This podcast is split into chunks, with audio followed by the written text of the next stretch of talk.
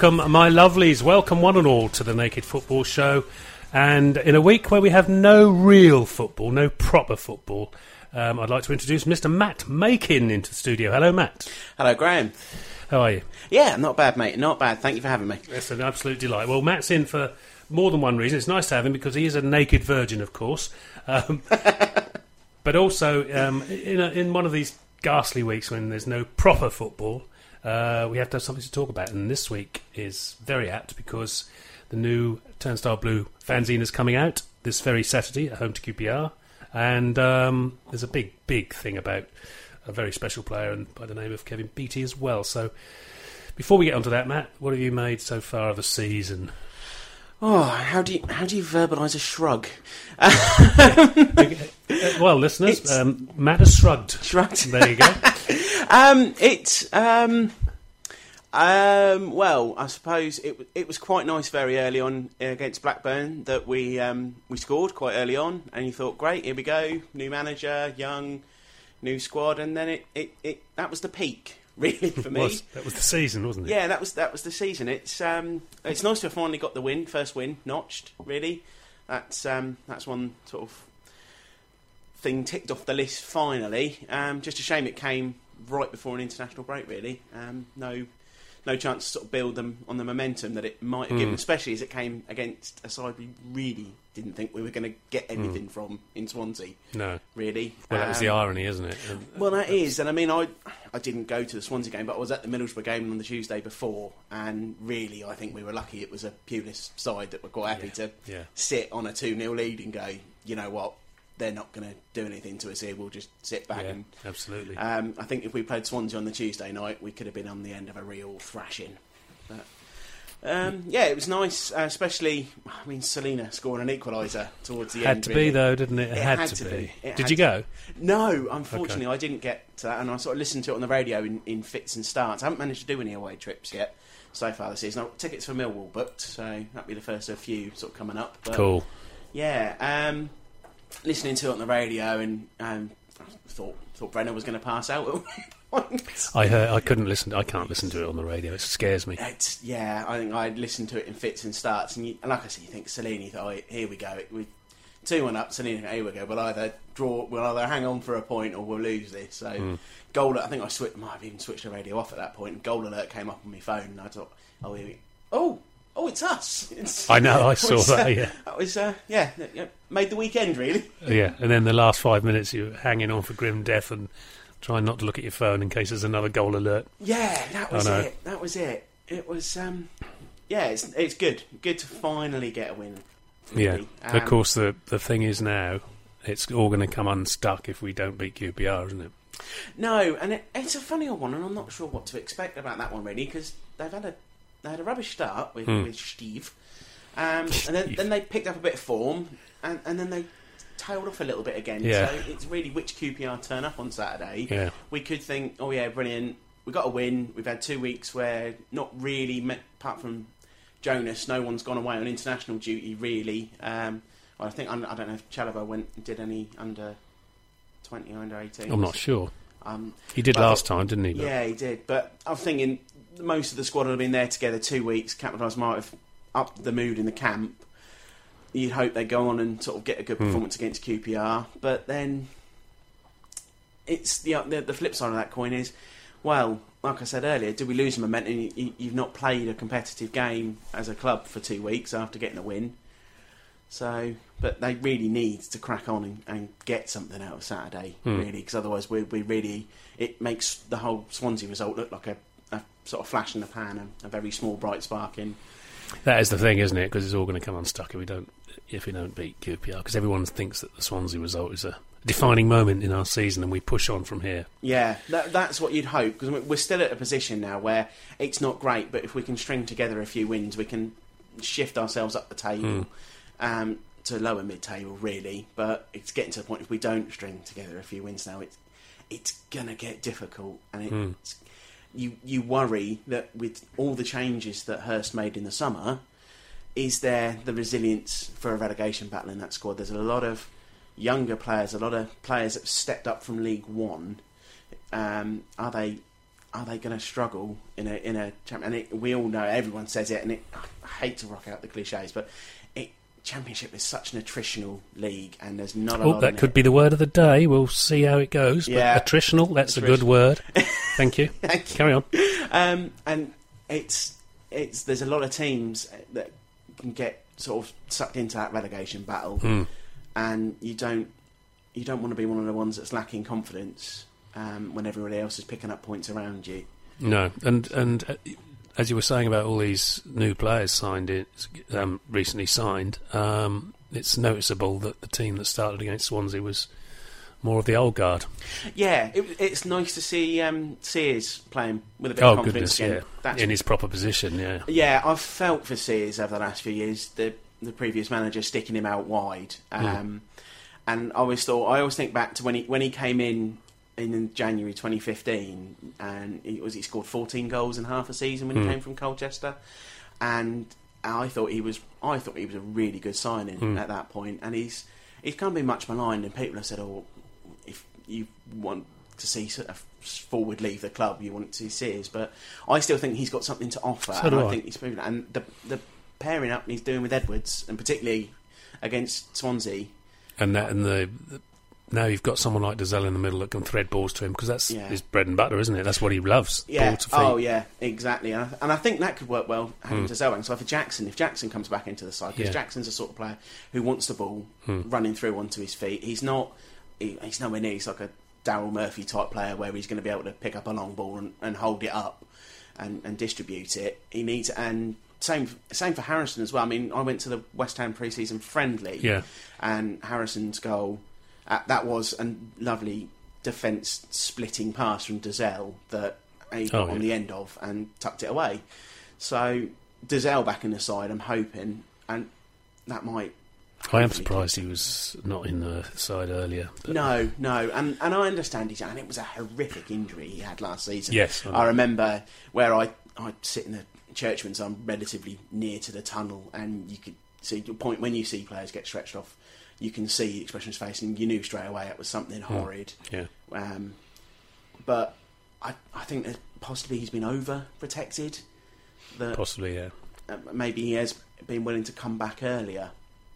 So hopefully he'll get a run of games now. Oh, That's- definitely. Yeah, I, I know Paul Paul Hurst is very keen on this sports uh, science, isn't he? And Yeah. sort of you know making noises earlier about that uh, they're still not one hundred percent.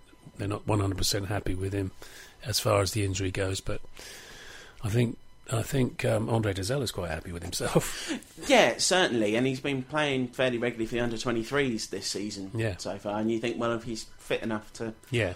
I suppose. I suppose. Yeah. I suppose the argument is that the under twenty threes isn't such such uh, an intense game, is it? I suppose, but no, I suppose, and and there, I suppose there's an argument if he does go on and have a good run now, it could be said, well, actually, Hurst has done the right thing. yeah, maybe exactly. Yeah. There will be the argument that if he'd been brought back earlier, would he have been injured Yeah. again? We'll never know. And if he does tweak the same injury, then Hurst will say, "I told you." yeah, ex- exactly. He That's wins it. all round. Uh, oh, Mrs. Nuts just has just she tweeted earlier saying that Angle Wrangle is a great name. That is, yeah. Is that his name, Angle, or is it span- pronounced Angel? It can't be pronounced Angel, can it? It's a guy. This- Well, Or Angel Rangel. I suppose. I mean, it depends on what commentator you listen to for a start, really, doesn't Yeah. it? Ang- yeah. Angle I'd like. Wrangle. I'd like to say this part of me, the childish part of me, hope, hopes it rhymes. Yes, we hope it's Angle Wrangle. Uh, Neil says um, that's fairly 74. Uh, he, he- Saturday's a real six, six pointer. Do you know him? I do, Mr. Oh, right. Felgate, very, very well. Right, he says it's Actually, a real six pointer, but he's probably being sarcastic because uh, Yeah, he, he has been known for that one once Yeah. or twice, but Yeah. um, I, I still think it's possibly too early in the season to be calling six pointers. Really, I, I don't know. I think it's quite It's a an defining game because it's it's as you know we've been saying it, it's straight after that. Well, two weeks after that uh, important result at Swansea, Mm. so really need to kick on, don't they? Yeah, it, it's important, not necessarily a six pointer, and I'm, I'm sure he's going to barrack me for disagreeing with him on radio next time I see him. So sorry, mate. We'll put, we'll we'll have him on. Neil, Yeah. come on the radio, Oh. and then uh, and then then he then Matt can have a go at you. Um, anyway, Matt, we need to talk about uh, the new Turnstile mag, don't we? We do, we do. Yeah, um, yeah. So it's out. Um, like you said, it's out this Saturday at QPR game. Uh, it'll be on sale from about quarter past two um, in and around Sir Alf as usual. Um, it, bigger issue this year, um, or this year, this this time round This time rather. round, yeah. This time round. Um, a bit different, really. Um, obviously, we're in quite the early stages of planning it. When obviously we got the very sad news about yeah, that was unbelievable. Kevin it? really Yeah. Big, huge, huge, Yeah. huge shock. Um, and we felt we can't not mark this. So obviously, it's an issue that's dedicated to the beat. Um, he's on the front cover, um, and we open it with with an article. We've got a collaborative article. It's not only sort of contributions. I've written a bit. Um, Gavin Barber wrote a piece on on meeting Kevin in the early '90s to interview him, um, but we also got some contributors. Um, David Diamond from Blue Monday podcast um, has done a piece. Um, Colin Creedwell as well um, from the Independent Supporters Trust, um, a few other season ticket holders as well. Um, we felt we had to mark. I mean, it was difficult for me to write something. I'm, as you can tell, I'm definitely not of the era of watching Kevin play. Um, but I got. I said to you earlier before we came on, I got the uh, opportunity to meet him um, start of last season before the Birmingham game, opener of the season. I went on uh, Life's a Pitch to do a, a brief introduction for the fanzine we were launching on that day.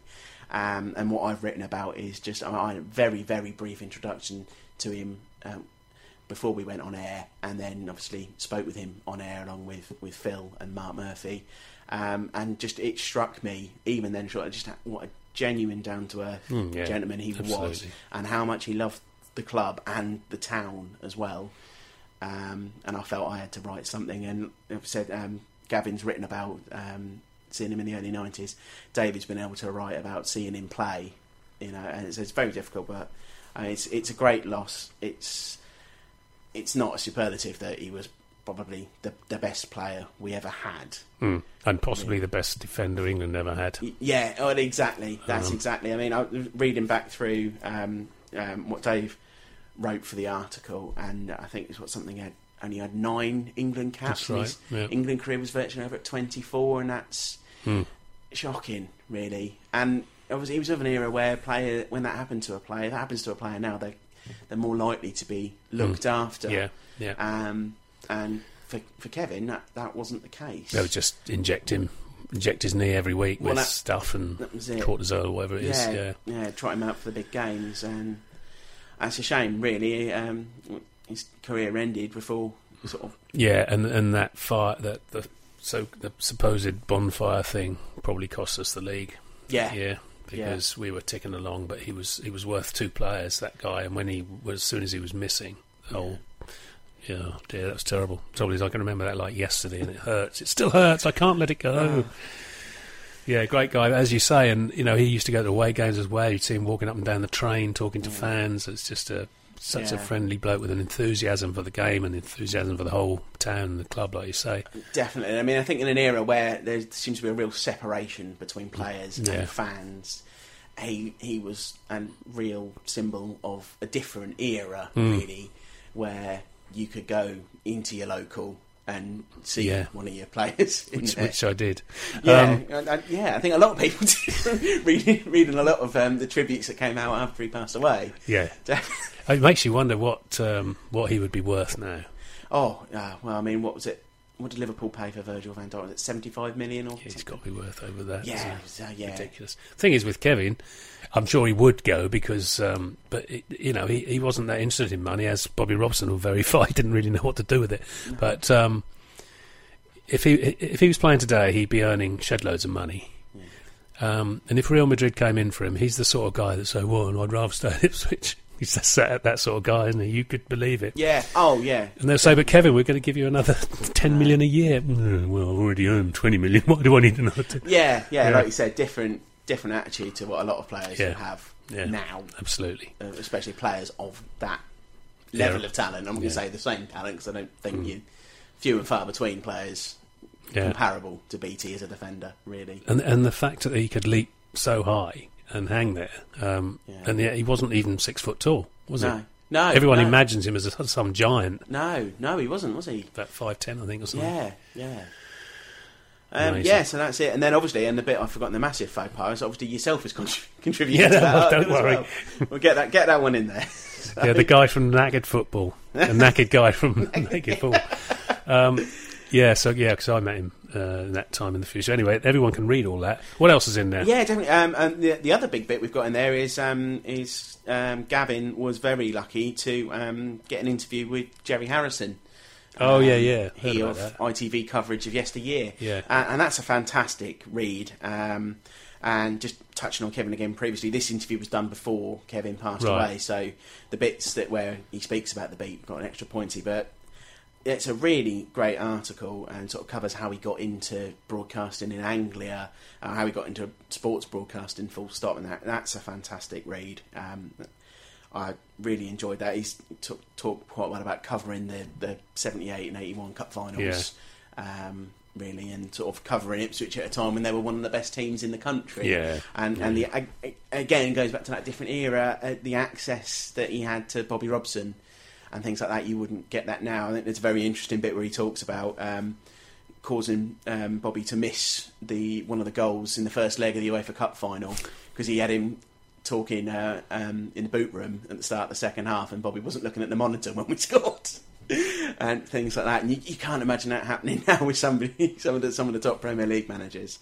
Um, And I'm sure Bobby Robson w- wasn't angry with him. no, I don't think he held, I think he might have been a bit miffed at the time, but he certainly didn't hold it Yeah. against him. Yeah. Um, so that's a great read. Um, obviously, we're touching on, on current events as well, and obviously, this is the first issue we've done since um, the departure Mm. of, of Mick um, and, and the hashtag New Era. Um, so we've got two two pieces on Hurst's start to the season. One from Grant Page, uh, that's uh, framing it against the starts of other managers historically, and we were talking we're going right back to Scott Duncan in in the 30s. Um, Can I just say, I don't remember him. Carry on. I, I, I'm assuming Grant doesn't. I haven't got any definite information. um, and it, it's talking. It is talking about and the views at the time, especially sort of Alf Ramsey's start, and even even Bobby Robson's Yeah. start actually. Um, so it does kind of get. No, I don't think there's any Ipswich town that's going to be happy with the start we've had to the season.